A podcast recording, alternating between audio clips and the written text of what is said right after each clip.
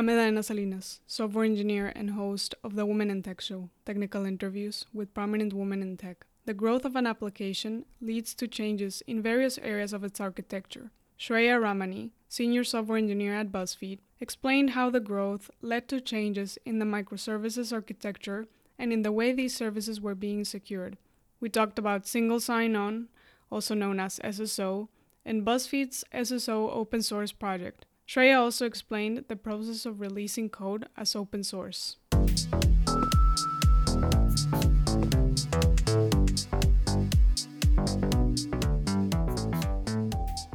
Shraya Ramani, senior software engineer at BuzzFeed, is joining us today. Shraya, welcome to the show. Yeah, thank you for having me. Today, we're going to be talking about single sign on and security, particularly at BuzzFeed where you're currently working. Before we get into that, I wanted to get some context about BuzzFeed. Yeah, sure. So, BuzzFeed is an independent digital media company.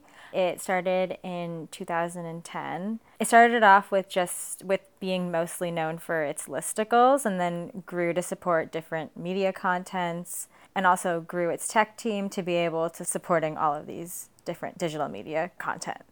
When BuzzFeed started, it was a single application. What was this application? Was the news platform or? The first product that existed was BuzzFeed as a website. It was basically created to encapsulate this concept of things going viral. So a lot of the content and posts that were created were viral posts with listicles or something like that that would end up being shared across like across communities, I guess. What do you mean by uh, listicles? It's just like a term for those like bold like lists of different articles, and then like little blurbs about every single like thing in the list, I guess. Like ten tips for uh, you know your software job interview or something. Yeah, yeah, like that. Okay, I want to talk now about single sign-on. I saw you're giving a talk at a conference called Securing Services with SSO, which is single sign on.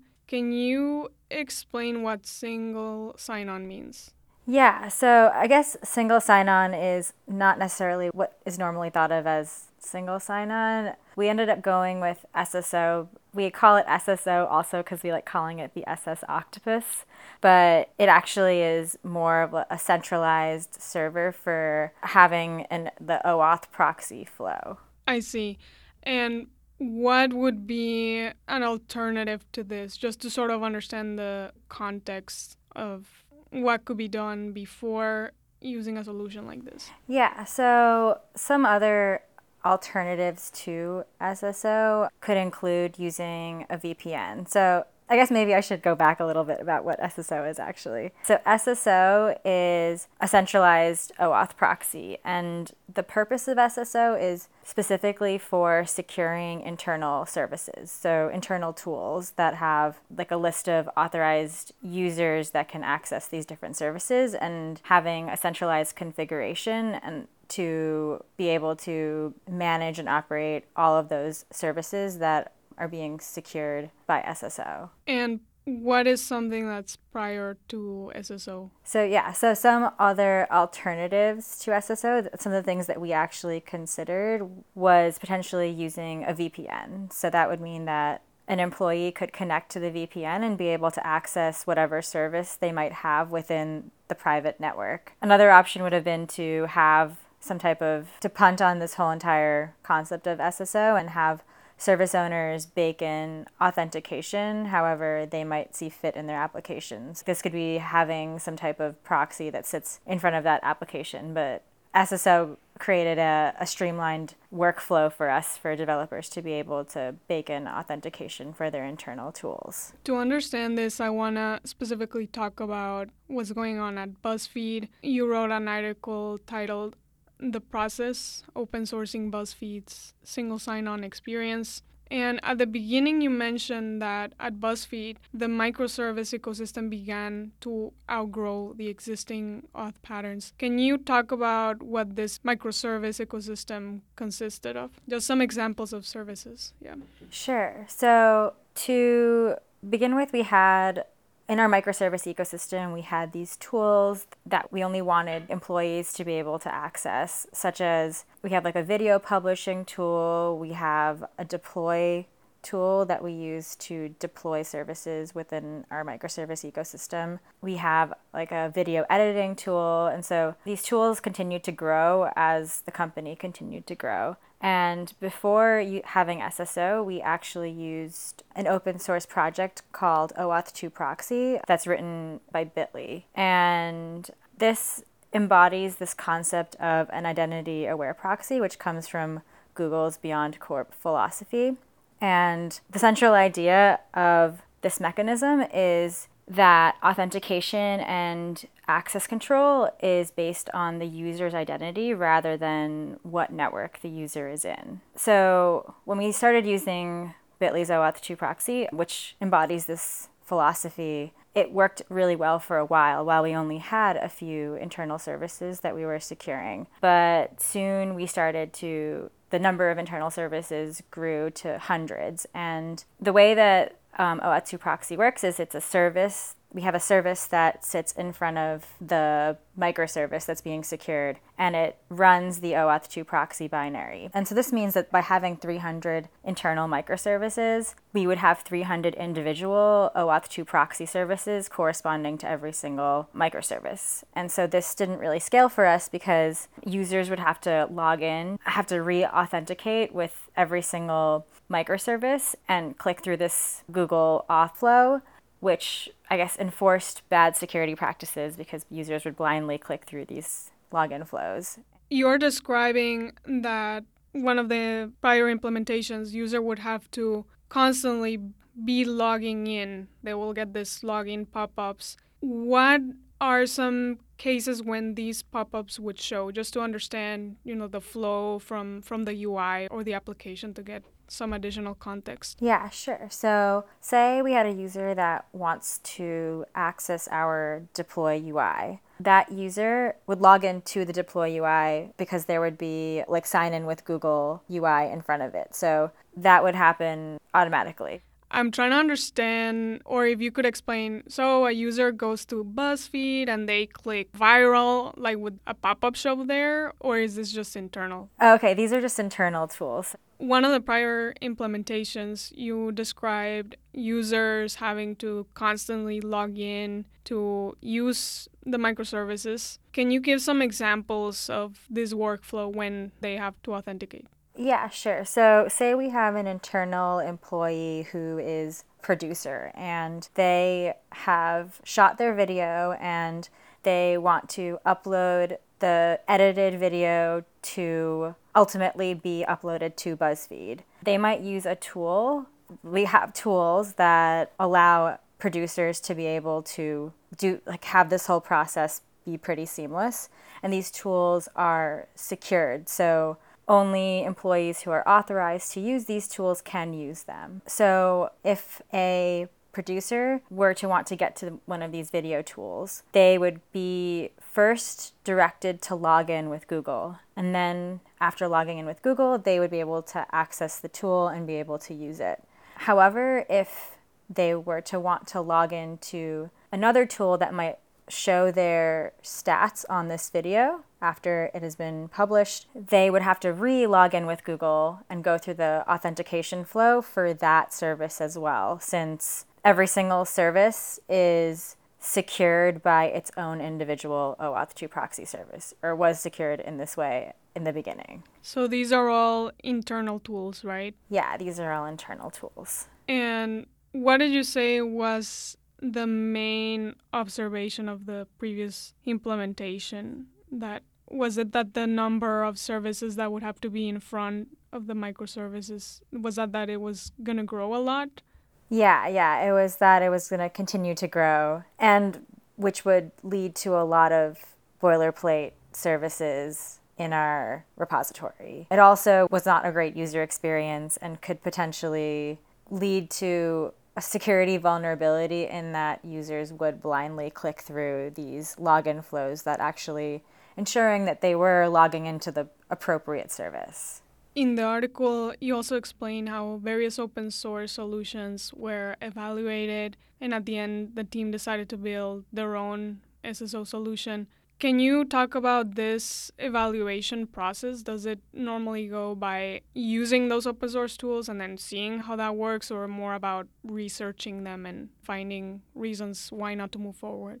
Yeah, I guess there were not many open source tools at the time when we decided to write SSO that had this same concept of an identity aware proxy that still was centralized. I think we also didn't want to stray too far from our current workflow. So things like SAML, they were considered, but we ultimately decided to build our own.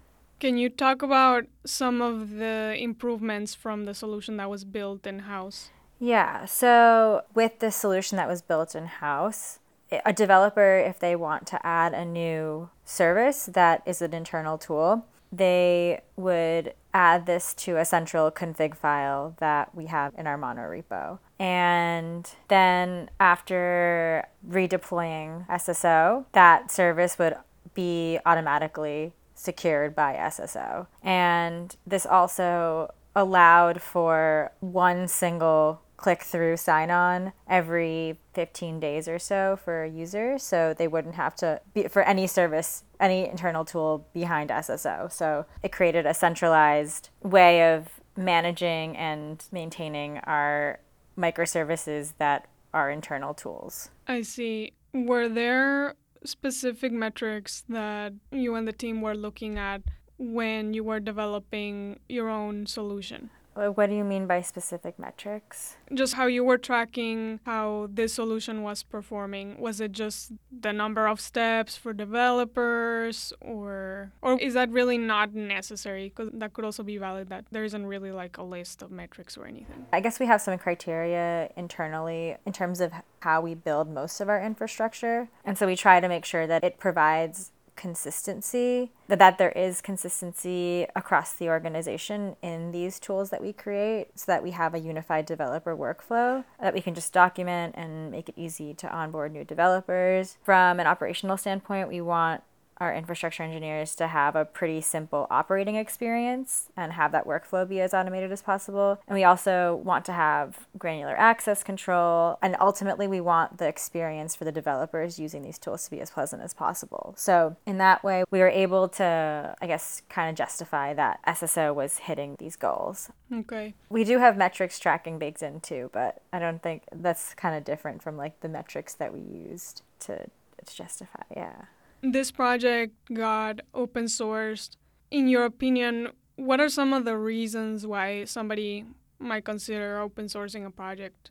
Yeah, I guess some of the reasons why we decided to open source SSO is because, well, first of all, it was born out of an open source project, so it seemed natural to give back to the community. It had been a double clone of OAuth 2 proxy to begin with, and then we created this nested authentication flow with this double clone of OAuth 2 proxy. So having that be something that was from an open source project. It kind of just made sense to open source it. And we also talked to a lot of people from other companies that said that they wanted a solution for centralized authentication because this was a common problem for platform engineering teams with a microservice architecture. And we kind of just hoped to be able to tackle this problem in the open. So those were kind of some of the reasons we decided to open source SSO. We also knew that OAuth 2 proxy had a large and active community of users, so we felt confident that we could achieve similar traction with SSO. What does it involve to make a project open source such as this one? Yeah, there were a lot of I guess there was a lot of effort that went into making sure that this open source was successful. I guess with SSO specifically because it's a significant piece of our security infrastructure. We also had the additional challenge of making sure that we mitigated the risks surrounding open sourcing something that we use to secure all of our internal tools. But the things that we focused the most on were documentation we had um, a quick start guide that we focused a lot of time on to lessen the barrier for entry to use the project. And we think that having this quick start guide was part of in the success of getting people to start contributing and using SSO. We also had a security review to mitigate these risks, or to try to mitigate these risks, I guess, which we ended up having a bug bounty. We ended up using our bug bounty program that we already use at BuzzFeed called HackerOne. And we actually contacted a few known hackers and gave them access to the code beforehand to see if they could find any vulnerabilities by having the two side by side.